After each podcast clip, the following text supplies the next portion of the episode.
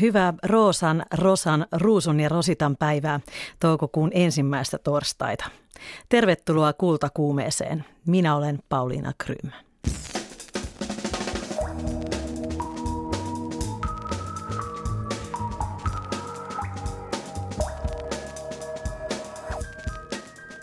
Kun en ole mies tai nainen, olen muun sukupuolinen. Voinko kuitenkin muuttua mieheksi? Tätä pohti puolisentoista vuotta sitten Kuvataideakatemian opiskelija Arthur Jesus Inkerö, joka alkoi käsitellä oman kehonsa muovaamista taideprojektina. Hän on meillä tänään studiovieraana ja keskustelemme oman kehon muuttamista taiteeksi ja sukupuoli-identiteetistä. Espoon modernin taiteen museossa Emmassa muodin ja taiteen raja hämärtyy ja Tampereella valmistaudutaan muistelemaan veristä sisällissodan vuotta 1918 kaupungin kulttuuritalojen yhteistyönä. Käydään kuitenkin ensin runousaamiaisella. Sellainen järjestettiin tänään jo viidettä kertaa Helsingin Boulevardilla sijaitsevassa kahvilassa. Alun perin sanaleikistä rukousaamiainen, runousaamiainen alkanut tapahtumaan osoittautunut menestykseksi. Runon ystävät pysähtyvät ennen työpäivän alkua runojen äärelle. Kahvila oli täpö täynnä myös tänä aamuna, kun eilen julkistetun Ylen Tanssiva karhu runouspalkinnon ehdokkaat esittäytyivät ja lukivat runojaan. Paikalla olivat myös toimittajat Niina Mäkeläinen ja Anna Tulusto, jotka kysyivät yleisöltä, mikä vetää paikalle. Päästää irti kuin lapsi kädestä luottaen, me näemme kaiken, suojelemme, eroamme helposti, eroamme vaikeasti, avautuen ja sulkeutuen. Om det fanns ett barn, ett filter mellan puun och mig Todella valkoinen vahva aurinko herättää oksentamalla suuhuni. Sen ääni on hellä, ääneni silloin kun kerron lääkkeistä. Haluta jotain ja olla haluamatta sen jälkeen tai omistaa joku virtaamalla yli. Lisääntyä myrskyjä ja piste. Sellainen kuolema, kun kaikesta tulee yksi. Minkä takia olet tullut runousaamiaiselle? Koska olen aina tykännyt runoudesta. Olen sitä enemmän lukenut kuin kuunnellut ja tämänkin päivän jälkeen huomaan, että tämä toimii kiihottimena runojen lukemiseen. Tämä oli ensimmäinen kerta täällä. Tämähän on aivan ihana tällainen pieni rauhoittumisen hetki tässä ennen kuin alkaa nämä päivän kiireet. Miltä nämä tämänpäiväiset aivan uudet runot kuulostivat? Virkistävällä tavalla erilaisilta jokainen oli erilaisia teemoja ja aivan erilainen ote siihen runoiluun, sanojen määrään ja, ja rytmiin ja kaikkeen. Se oli hienoa. Tosi koskettavilta, että varsinkin tämä Sirpa Kyyrönen osui kyllä tosi ytimeen, kun itsekin on niin kuin pienten lasten äiti, niin meni syvälle. Viides runousaamiainen Niina Miettinen, itsekin kirjailija, mutta täällä ennen kaikkea nyt runousaamiaisen osallistujana. Sinä olet käynyt täällä jo useamman kerran, mikä sinut tänne tuo. Ja myös kustannustoimittajana on Sirpa Kyyrösen kustannustoimittaja. Eli tulin, tulin ensisijaisesti tänään tota, kannustamaan Sirpaa tästä hienosta ehdokkuudesta.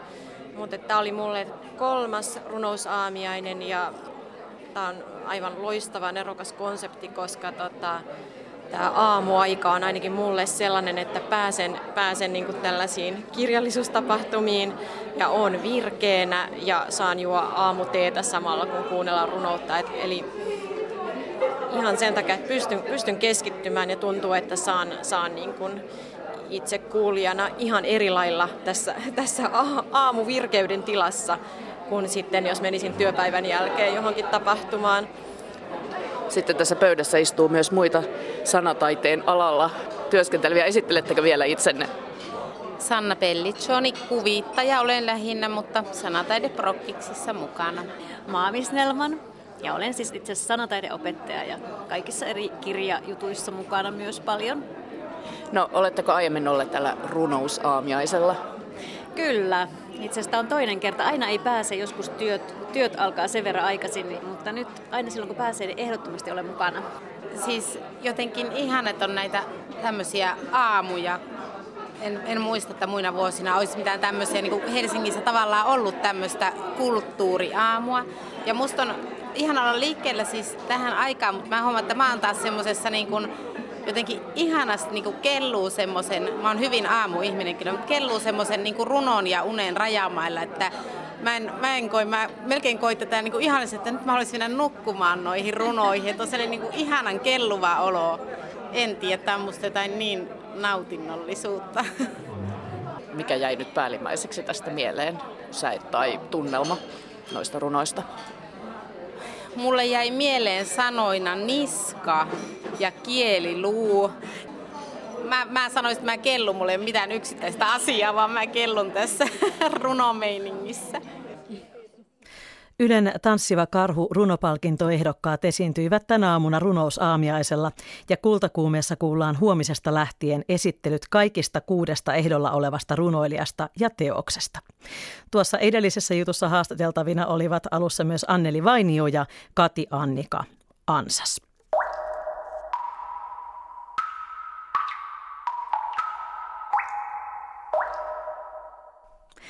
Edessäni istuu elävää taidetta, nimittäin kehollinen projekti.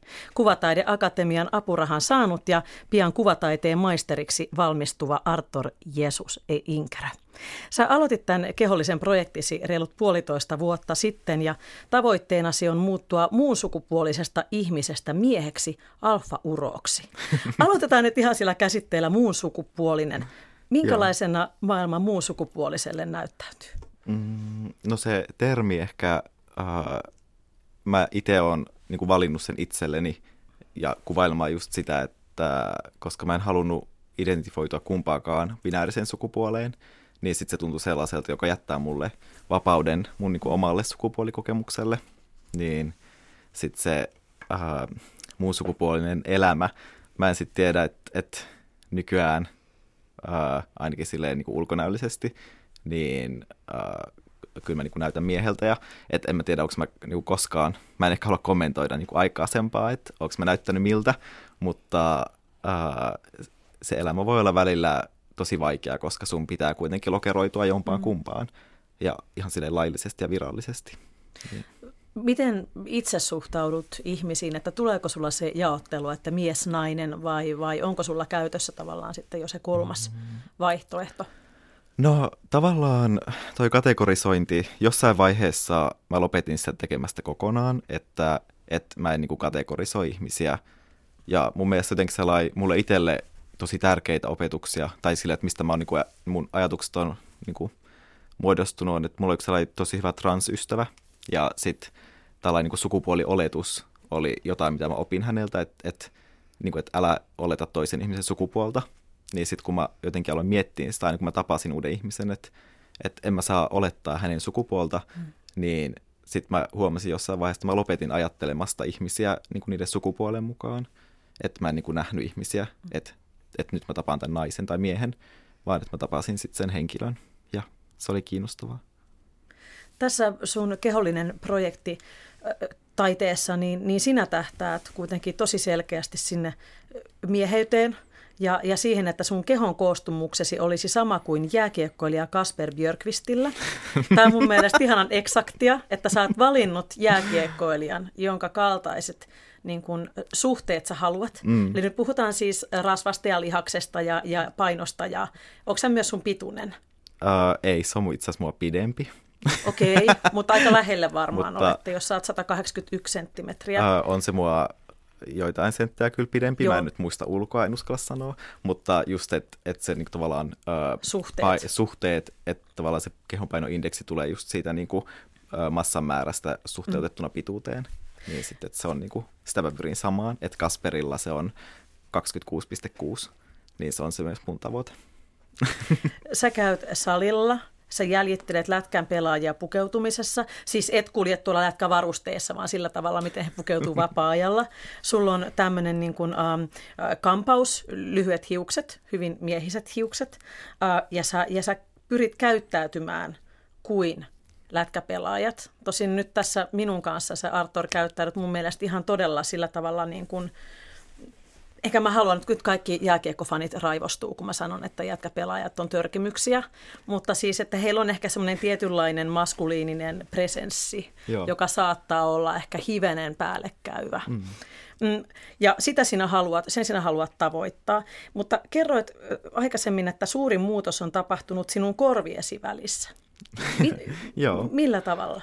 Uh, no, musta tuntuu, että kun mä aloin tavallaan tekemään sellaista esitutkimusta tälle projektille, niin sitten se mun ajatus oli siinä, että, että mä pystyn niinku ottaa niinku roolin ja niinku pelaamaan roolia, jonka kautta mä pystyn niinku toteuttamaan uh, jotain sellaista niin kuin miessukupuolta ö, käsittelevää kriittistä teosta, tai että mä pystyn niin kuin työskentelemään siitä, koska mä koin jotain tällaista niin kuin omituista, ö, mitä mä nyt niin kuin enää koe, mutta sellaista niin kuin ärsytystä miessukupuolta kohtaan, niin ehkä se korvien välinen, eli tällainen niin kuin henkinen muutos, koska nyt puhutaan niin kuin, muutenkin tämän mun kehon muutoksesta, niin se just se ö, henkinen muutos sit olikin se oikeasti kiinnostava osuus, koska sitten mä tajusin, että, että mä oon niinku oppinut ja kasvanut tämän projektin aikana tosi paljon, että mä saatoin olla tosi radikaali, mutta sitten yhtäkkiä mun mielipiteet alkoi mm. muuttumaan ja mukautumaan, että et, et ehkä just se oli se projektin pointti muutenkin, että et mä oppisin ymmärtämään näitä binäärisiä sukupuolia paremmin ja että pystyisin niinku tutkimaan, että et minkälaisia ne on, miten ne kokee asioita, miten ne kokee kaupunkia, miten ne kokee niinku ruokaa niin sitten niin lähestyä sitä, niin sitten, että et just tämä korevälinen muutos, niin ehkä se on enemmän sellaista, niin kuin, että mä opin asioita niin kuin empatiasta ja, ja ihmisistä tosi paljon. Voitko antaa Artur tästä jonkun esimerkin? Uh, no ehkä tämä niin kuin miessukupuoli, tavallaan, että mitä yhteiskunta siltä vaatii, niin se on mun mielestä että tavallaan, että mä oon aina nähnyt asiat sen kautta, että mitä yhteiskunta vaatii multa. Ja esimerkiksi niin kuin armeija on sellainen niin kuin todella kirkas esimerkki, mitä miessukupuolelta vaaditaan. Ja että mä koin, että se oli niin kuin, äh, tavallaan rikkomus mun ihmisoikeuksia mm. vastaan, koska mä en kokenut tätä sukupuolta ja se kuitenkin asetettiin mulle.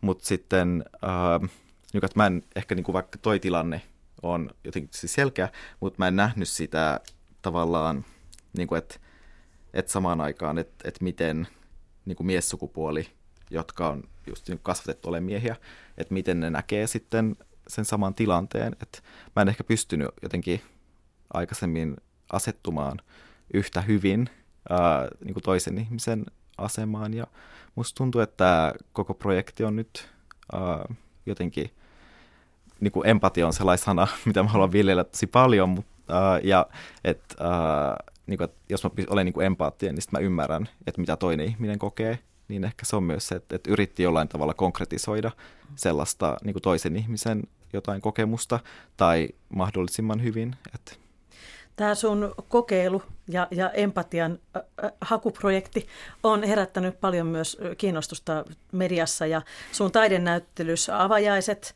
äh, tuossa huhtikuussa niin olivat täynnä väkeä. Ja sen näyttelyn keskiössä oli luksushotellissa kuvattu Bubble-videoteos, äh, kuvia tästä sun prosessista sekä tietenkin sinä itse. Ja Saariaho Järvenpään galleristi Jari Saariaho kertoo tässä meille vaikutelmaansa tästä sinun Bubble-videoteoksestasi. Mä oon seurannut Artorin työskentelyä nyt puolitoista vuotta ja päätös siitä, että Artor tulee meille tehtiin puolitoista vuotta sitten, jolloin Artor tuli opiskelijaryhmän mukana käymään, käymään Maretta Ojan näyttelyssä Saareho Järvenpäässä ja, ja näyttää erittäin hyvältä. Tämä on valtava hyppy eteenpäin töistä, jotka on ollut esillä Emmassa ja, ja erinäisissä opiskelijagallerioissa.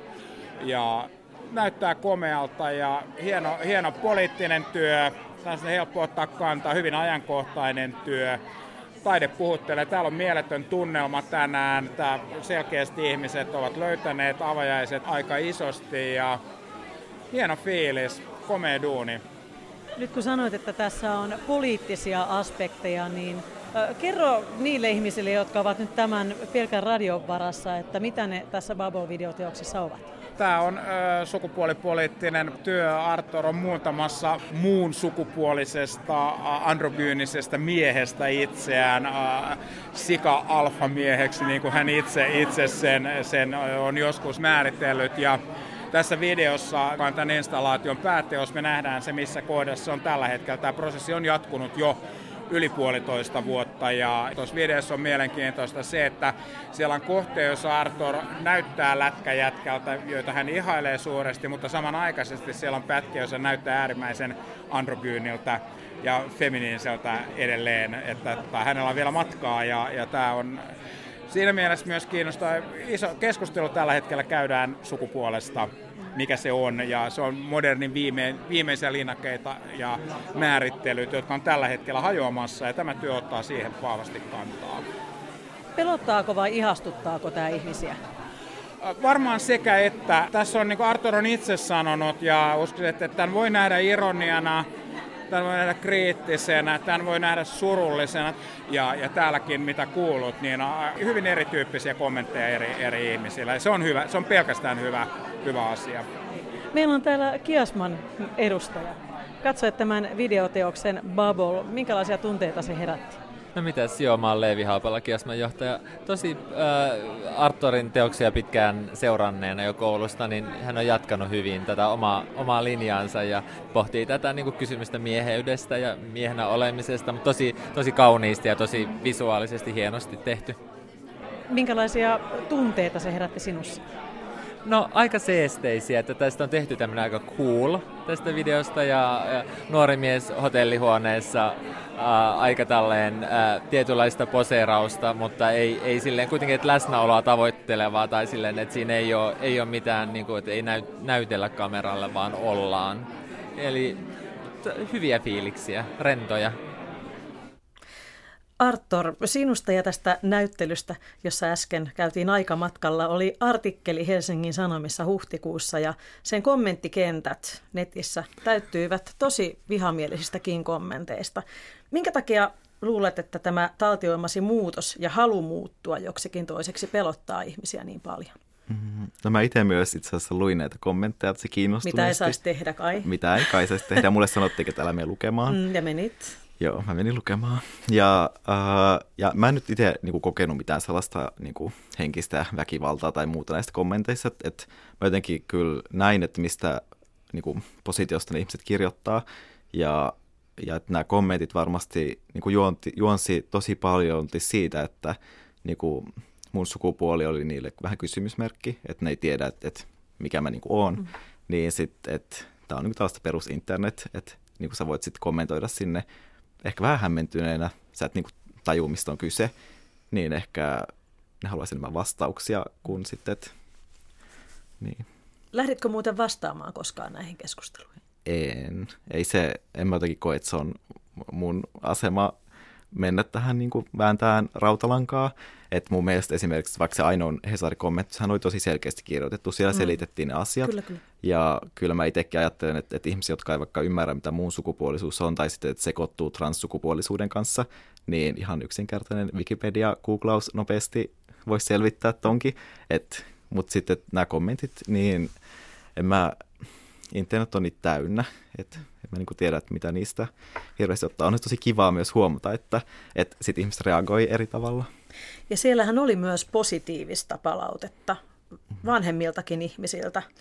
Joo, ja näistä itse asiassa niin kuin, mä olin yllättynyt, että mun mielestä tämä positiivinen palaute on ollut niin kuin erityisen voimakasta, ja mä oon siis saanut henkilökohtaisia viestejä tosi paljon, ja uh, niihin mä oon pyrkinyt kaikkiin vastaamaan, mutta joo, mä olin kyllä yllättynyt, että se tavallaan se keskustelun taso uh, niin kuin muuallakin kuin siellä Hesarin kommenttikentässä, mistä mä oon lukenut, niin uh, se on ollut aika silleen niin kuin korkea. Ja siinä huomaa, että se muutos on tapahtunut mm. Suomen kulttuurissa. Mä jututin Artur näyttelyvieraita näyttelysi avajaisissa.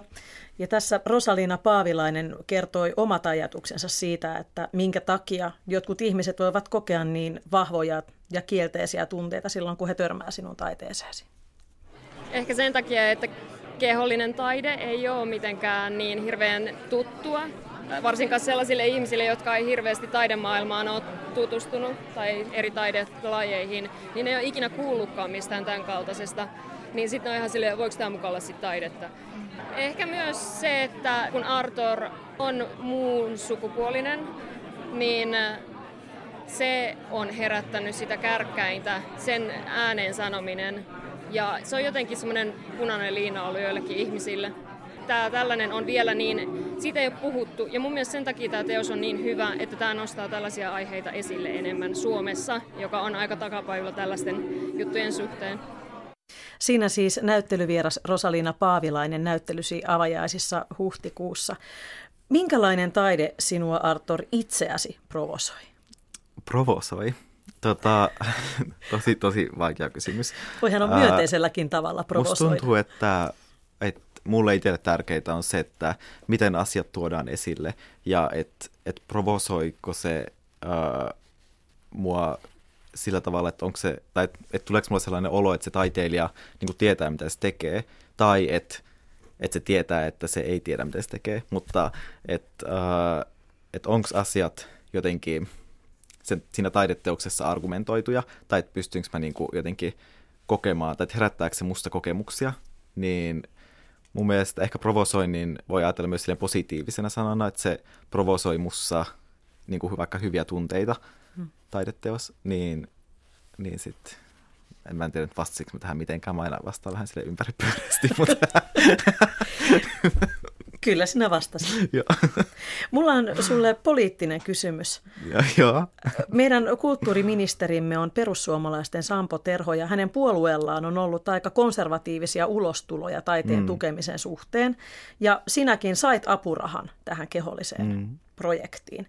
Miten sinä perustelisit kasvokkain ministeri Terholle sen, että moderniakin taidetta pitää tukea? No, uh, taidehan nyt on uh, niin kuin taide muotoilee meidän kulttuuria, se tutkii meidän kulttuuria, tosi niin kuin heikkoja signaaleja jatkuvasti tutkiva niin kuin, tieteenlaji, niin tota, ää, mä en niin kuin jotenkin näe sitä vaihtoehtoa, että ei ole taidetta, koska ei ole mitään niin kuin muuta sellaista tutkimuskenttää, joka sen voisi korvata. Että tällaiset niin kuin keskustelut siitä, että taide liitettäisiin vaikka viestinnän kanssa samaan, niin eihän se ole se ei ole niin kuin sama asia, että missä muualla voisi niin kuin tutkia sellaisia asioita, mitä taide tutkii, ja että ne asiat saattaa olla tosi niin kuin sanattomia, että musta tuntuu, että mun työskentely on jotenkin tosi helposti verbalisoitavissa, mutta sitten tosi usein niin kuin taidetta ei tarvitse sanallistaa, ja niin kuin, että sen ymmärtäminen voi olla tosi vaikea ihmisille, mutta se on sellainen, mikä pitää myös oppia, niin kuin lukeminen ja kirjoittaminen, että myös taiteen katsominen ja kokeminen on sellainen, mikä tarvii ihmisiltä niin, niin kuin, että aikapanostusta.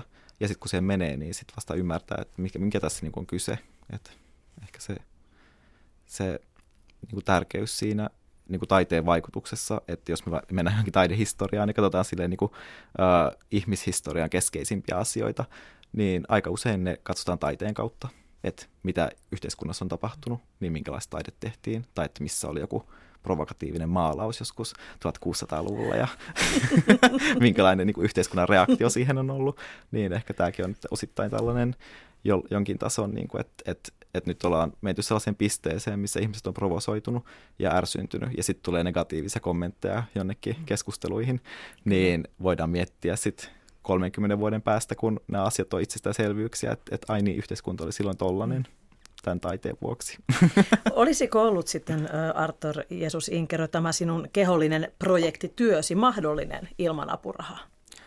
Uh, joo, todellakin. Ja siis uh, musta tuntuu, että, niin kuin, että mä en niin kuin lopeta taiteen tekemistä, oli minkälainen elämäntilanne tahansa, mutta se, että, niin kuin, että tutkijahan voi tutkia ilman niin ää, tukea, mutta jos ei tukea saa, niin onhan sitten aika tiukka tutkimus, että saattaa vielä, vielä niin kuin enemmän aikaa. Että niin kuin taiteilijoillahan noi kaikki tuollaiset niin apuraha-asiat, niin ne ei ole mitenkään itsestäänselvyyksiä ja että niin kuin, että mä en myöskään halua ajatella, että, että, niin kuin, että tosi useinhan tulee keskustelua, että meidän verorahoilla, mutta sekään nyt mm. ei ole totta. Että, äh, niin kuin, että mun mielestä on myös ihmeellistä, että, että kansa ei jotenkin luota siihen, että ammattilaiset, jotka päättää apurahojen saajista, pystyisivät niin joka vuosi tekemään mukaan oikeat päätökset. Et musta tuntuu, että mä oon saanut niin kuin eniten kriittistä palautetta siitä just, että, että, että miksi voi käyttää apurahan niin kuin proteiinijauheeseen, mutta sitten mä mietin samaan aikaan, että, että, että joku taidemaalari ää, voi ostaa apurahoilla öljyvärejä, niin jos mun projekti on, että mä podaan, niin miksi mä saa mm. ostaa sillä niin kuin kanaa ja proteiinijauhetta, niin sitten mä oon, että no... Mä oon miettinyt, kun, kun näin tämän sun teoksen, tai kuulin sitä ensimmäisen kerran, että, että onko epäsopivaa taiteilijan nostaa itsensä keskiöön ja, ja niin kuin keskittyä vain itseensä. Ja sitten mä aloin miettiä Ateneumin Helene Scherbackin äh, näyttelyä, jossa on aivan upeita hänen maalaamiaan omakuvia pitkinä hänen elämäänsä, missä näkyy, mitä hänen tekniikka on kehittynyt, miten mahdollisesti hänen tunneelämänsä, mitä siellä on tapahtunut mm. ja miten ajat ja niin kuin maalaustaide on muuttunut siinä vuosikymmenten varrella. Että tämähän ei ole myöskään mikään uusi ilmiö, että ei. taiteilija käyttää itseään. Ei todellakaan.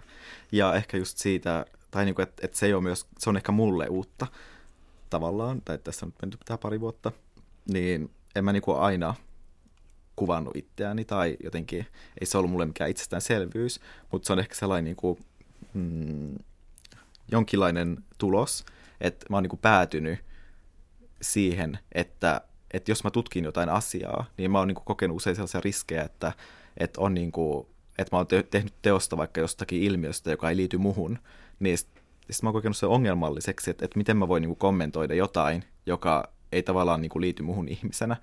Ja sitten tästähän voidaan mennä kulttuurien appropriaatiokysymyksiin tosi helposti, mutta, mutta sitten sitä kautta mä jotenkin kiinnostuin siitä, että miten mä koen näitä asioita ja että et millä tavalla mä niin kuin voin työstää itseäni niin, että, sit, että ehkä se tekee niin kuin ihmisille jotain sellaista, luo sellaista samaistumispintaa tai niin kuin, että se on mielestäni tärkeää, että jos katsoja tulee näyttelyyn, niin sitten, sillä on jotain niin kuin asioita, missä se voi nähdä itsensä tai osia itsestään tai niin kuin, että on jotain pieniä hetkiä, että niin kuin katsoja tajuaa jotain niin kuin sellaista samaistumisen tunnelmaa.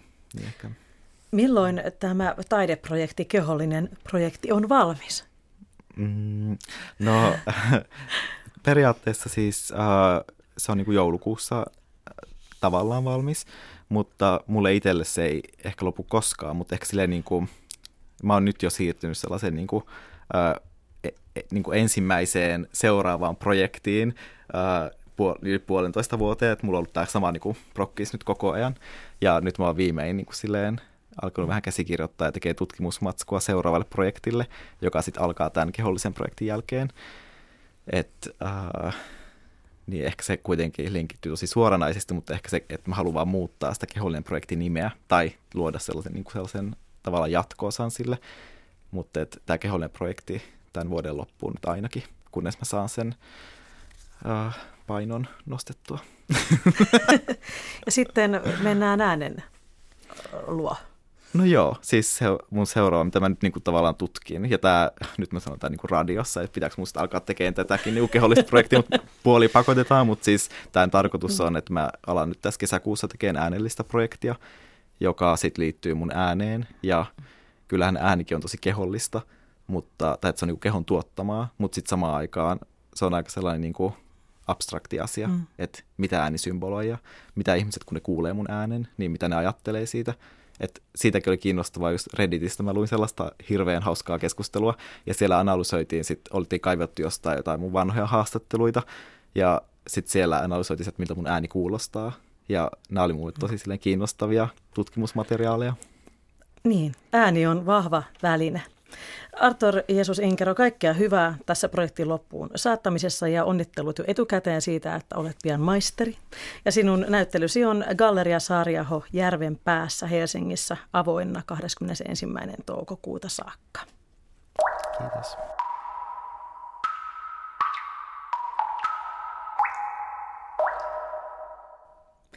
Emma, eli Espoon modernin taiteen museo, esittelee ensimmäistä kertaa muotia osana näyttelyohjelmistoaan. Esillä on 13 pohjoismaalaisen suunnittelijan töitä. Ekologisuus ja yhteiskunnalliset ilmiöt kuuluvat aikamme muotisuunnitteluun. Toimittajana Vesa Kytöoja. Muoti seksikästä, tyylikästä, trendikästä, houkuttelevaa, nopeasti muuttuvaa, hyvän näköistä. Mutta ehkä siihen liittyy myös paljon muuta. Justus K. Sä olet yksi Emman muodin vuoksi näyttelyn nuorista suunnittelijoista.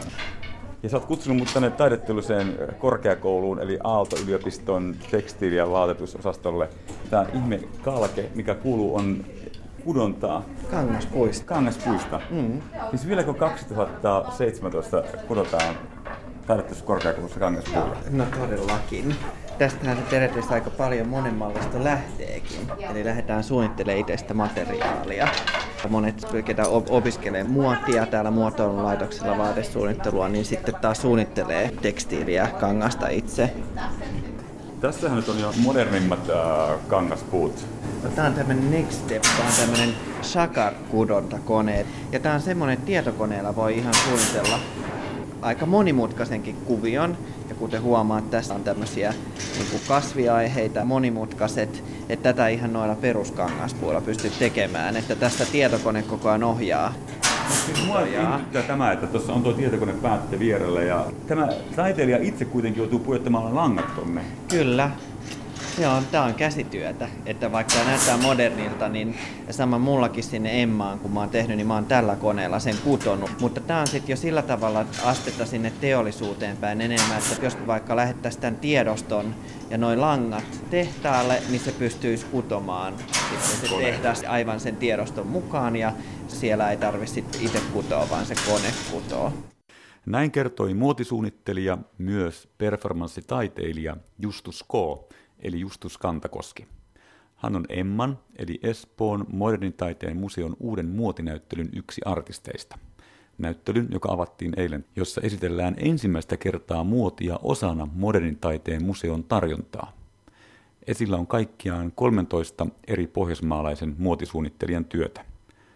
Tavoitin näyttelyn kuraattorin, museon intendentin Reetta Kalajon. Mistä idea laittaa muotia taidenäyttelyyn? No, sitä on ollut maailmalla aika paljon. On ollut tosi näyttäviä, hienoja, isoja näyttelyitä. Alexander McQueenia tai jotain tämmöisiä isoja nimiä. Ja me mietittiin Emmassa, että me halutaan tehdä myös. Ja suurin syy siihen on ehkä se, että meillä avautuu loppuvuodesta Tapio Virkkala Ruth Bryk-säätiön kanssa tällainen yhteinen tila, missä sekä design-kokoelma esillä mutta me halutaan myös sinne tuoda design-näyttelyitä. Ja muoti on sellainen muotoilun osa, mikä koskettaa meitä kaikkia arjessa ja, ja mikä on oikeastaan hyvin laajankin ihmismassan kiinnostuksen kohde. Ja, ja sen vuoksi muotia mun mielestä pitäisi tutkia ja esittää erilaisia sen ilmiöitä. Ja vaikka meillä vielä sitä uutta näyttelytilaa ei ole, niin me halutaan nyt kokeilla ja, ja tehdä tämä avaus jo tässä vaiheessa. Mä katsoin teidän nuorten taiteilijalistaa, joita on siis kaikista pohjoismaista paitsi Norjasta.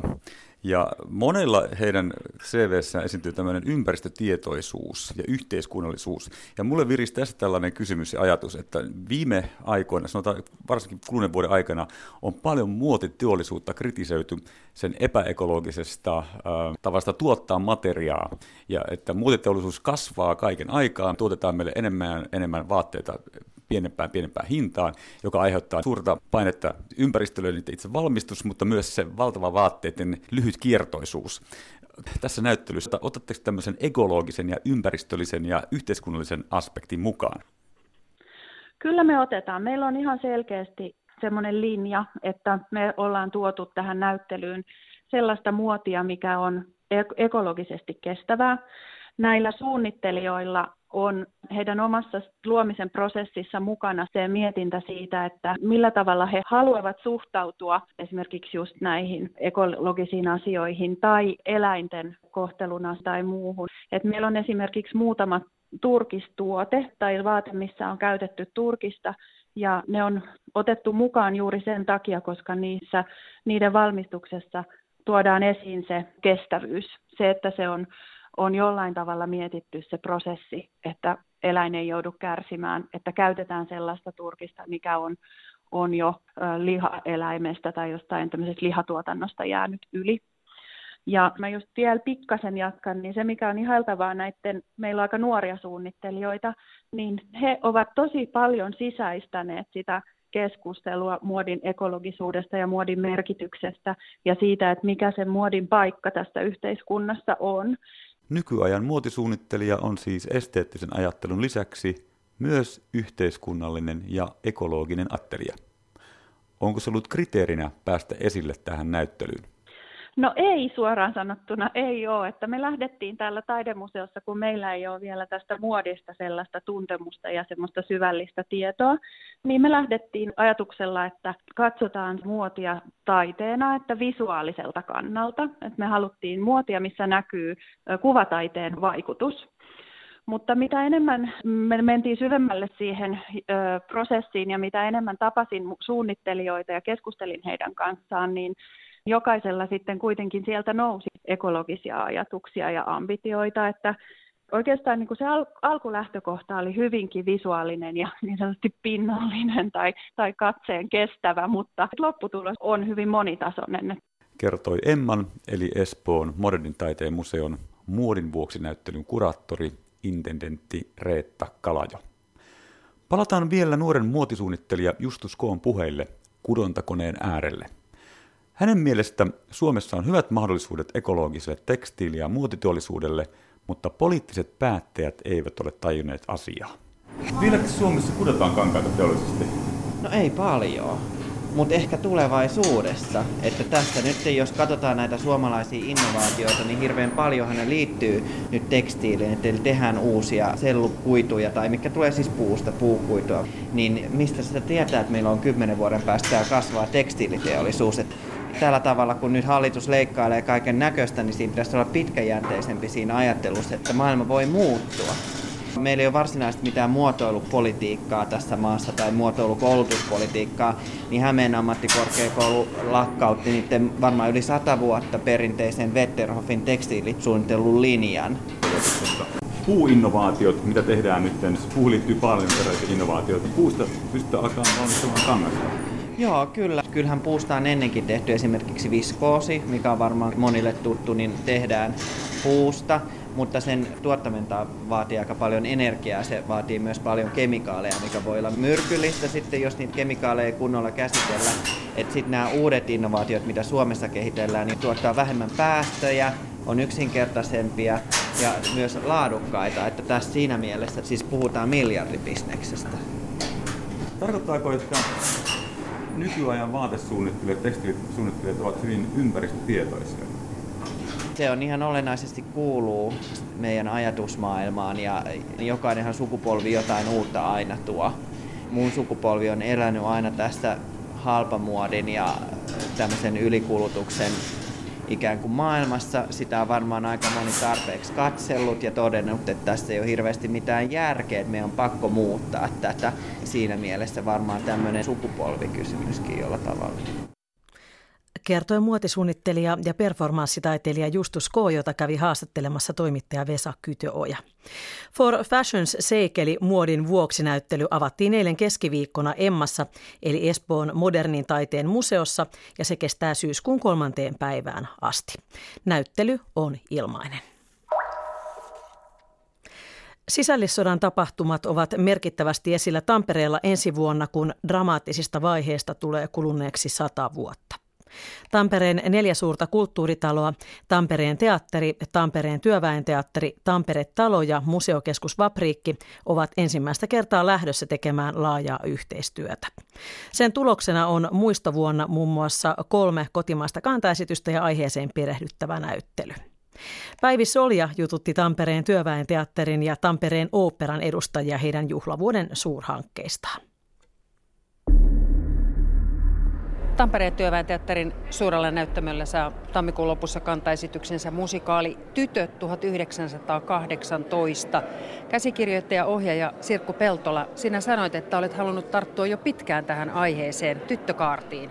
Joo, itse asiassa tähän aiheeseen, juuri, juuri tähän rajatusti tähän aiheeseen, mutta herätti silloin 2009 ää, Tampereella oli paljon tapahtumia liittyen siis 90-vuotis juhlaan aiheen ympärillä. Ja, ja silloin oikeastaan mulle alkoi alko kirkastua se, että miten, miten erikoislaatuinen asia historiassa tietysti on Tampereen osuus ollut niissä sisällissodan vaiheissa ja, ja sitten tota, sitä myöten myös siihen, että, että Tampereella on ollut merkittävä naiskaarti ja, ja myös heidän osuutensa tapahtumiin omalla laillaan kiinnostava vaihe historiaa. Aihe on erittäin koskettava ja niin kuin täälläkin sanottiin, varmasti repii auki vanhoja haavoja. Joo, siis ka- kaikki koskettavat aiheet repii aina, aina haavoja. Ehkä näin voisi sanoa, että, että jos aihe koskettaa, niin, niin siihen sisältyy paljon. Siihen sisältyy tuskaa ja itkua ja naurua ja kaikkea, mitä ihmiseen mahtuu. Niin se on. Ja tässä keskiössä ovat nuoret naiset, naiset, jotka sitten lähtevät omien aatteittensa ajamana vaikka kuolemaan. Kyllä, se on kova ajatus.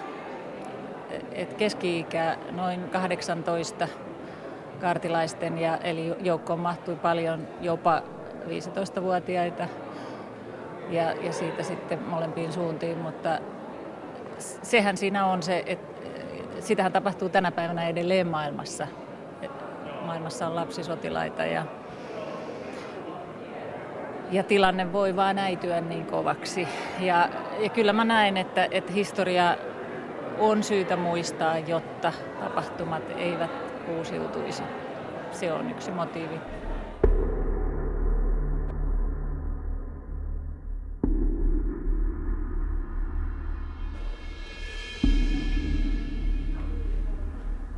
Tampereen operan 70-vuotisen historian merkittävin tilausteos nähdään ja kuullaan helmikuussa 2018. Olli Kortekankaan säveltämä Veljeni Vartija. Ja se teos kertoo kahden eri puolille ajautuvan sisaruksen tarinan. Libretisti ja teoksen ohjaaja Tuomas Parkkinen, kun kerroit noista tapahtumista, niin mieleen tuli eittämättä, että puhuit aivan kuin tästä päivästä. Tämä on ollut jännä kirjoitusprosessi, koska silloin kun mä sain tämän työn 2009, tämä maailma ja Suomi oli hyvin toisenlainen. Sauli Niinistö oli juuri valittu presidentiksi istu, iskulauseella vastakkainasettelun aika on ohi. Ja tämän kymmenen vuoden aikana on tapahtunut ihan valtavasti, muun muassa Krimin valtaus, Venäjän uhittelu Itämerellä, pakolaiskriisi ja siitä seurannut valtava vihapuhe Suomessa. Puhumattakaan taloudellisesta kahtiajaosta, työttömien ja työ, työssä olevien määrä. Ja tota, jollain tavalla mä näen jopa tuossa kuntavaaleissa, kun ulkoministeri Timo Soini sanoi, että vanha samurai lähtee nyt, mutta pitäkää huoli siitä, että isänmaan etu vaatii, ettei punavihreät pääse sotkemaan isänmaan asioita, niin vastakkainasettelun aika on nyt. Ollaan Tampereella tapahtumien keskipisteessä. Se antaa myös oman äh, lisämausteensa tälle muutenkin suurelle teemalle. Niin, niin se on tota, Tampere on, on myös meidän operassamme yksi päähenkilöistä. Ja, tota, ja me kerrotaan tarinaa yhden perheen kautta. Meidän opera kertoo, kertoo perheessä, jossa sisarukset ajautuvat, ajautuvat eri puolille. Siinä on semmoinen repliikki, se isä, isä sanoo, kun hän toteaa tilanteen, että näin on käynyt. Hän sanoo, että menköön perhe kahtia, menköön koko maa niin me kerrotaan niin kuin yksityisen perheen kautta, yksityisen historian kautta tätä, tätä yleisempää tarinaa siitä, että miten, miten se ylipäätään oli mahdollista, että veli alkoi vihata veljeään. Teatterissa ja ylipäätään esittävässä taiteessa ei yleensä haluta kovastikaan ottaa kantaa asioihin, ei varmastikaan myöskään tässä olla kummankaan puolella. Niin, no kyllä mä, kyllä mä tietenkin, kun mulla on kaksi päähenkilöä, joista toinen on valkoinen ja toinen on punainen, niin silloin kun valkoinen on kohtauksessa keskiössä, niin mä olen valkoisten puolella. Mä olen hyvin vahvasti sitä mieltä, että punaiset ryhtyivät kapinaan laillista hallitusta vastaan ja tekivät väärin. Ja kun punainen sisko, sisar, sisar on, on taas tarinassa sitten fokuksessa, niin silloin, silloin tota, valkoiset eivät kuule työväen vaatimuksia kahdeksantuntisesta työpäivästä ja inhimillisistä oikeuksista ja oikeudesta rakentaa omaa elämäänsä. Että sillä tavalla se opera aina välillä kyllä ottaa puolia ja, ja, ja toki, myös, toki myös sitten lasten isän kautta ollaan, ollaan sen siviiliväestön puolella, joka on sijaiskärsijänä tässä, joka itse asiassa saa kaiken, kaiken sitten raudan niskaansa täällä kaupungissa. Olemmeko me oppineet sadassa vuodessa yhtään mitään? Silloin kun mä sain tämän työn 2009, niin mä luulin, että me olemme oppineet. Ja, ja mulla oli tode, kirjailijana to, todellinen dilemma, että miten mä pääsen kiinni siihen aikaan, jossa ihmiset vihasivat niin paljon toisiaan, että, että pienestä huhusta, että jotakin tönäistiin jossain, saat, saatettiin tarttua aseeseen ja pistää kuulla kalloon. Mutta tämä kuluva vuosikymmen on valitettavasti osoittanut minulle, että se mennään, ollaan nyt tässä ihan rehellisiä. Sellainen viha löytyy minustakin ja jos se löytyy minusta, sen täytyy löytyä sinustakin ja meistä kaikista. Mutta taiteen tehtävä on kulkea eturintamassa ja, ja kertoa tarinoita, että niin ei koskaan enää kävisi.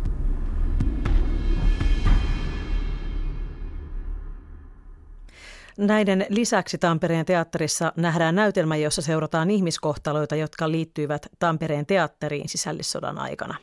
Kohtaukset levittäytyvät ympäri teatteritaloa, sen käytäville, auloihin ja kellareihin.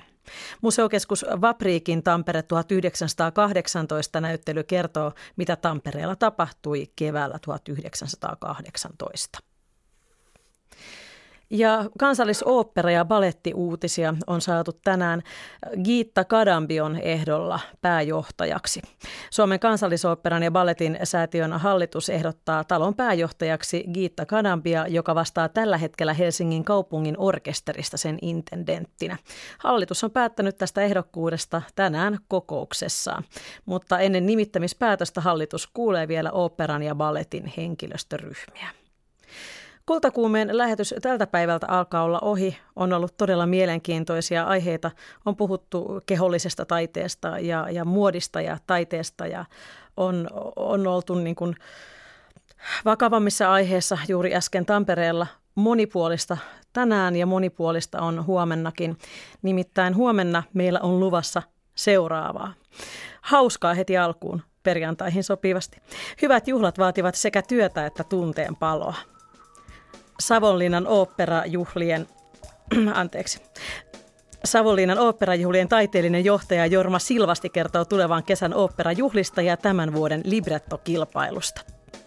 Suomalaistettujen sukunimien takana on monimuotoinen Suomi. Kuvataiteen maisteriksi valmistuva Titta Aaltonen teki taidetta suomalaistetuista sukunimistä. Hän keräsi ihmisiltä syitä nimen vaihdokseen ja tarinoita siitä, miten uusi sukunimi syntyi. Aaltosen työ on osa Kuvataideakatemian maisterinäyttelyä. Tanssiva karhu palkintoehdokas mantra on synkkä, mutta paikoin vakavan humoristinen aforistinen teos. Kultakuume esittelee ensimmäisenä Tanssiva karhupalkinnon ehdokkaana vuonna 1984 syntyneen Jyväskyläläisen runoilija V.S. Luoma-ahon. Ja juontajana huomenna Kultakuumeessa on Vesa Kytöoja. Minun nimeni on Pauliina Krym. Kiitos seurasta. Ja tämän päivän lähetys on pian kuultavissa Yle Areenassa, kuten aiemmatkin kultakuumeet.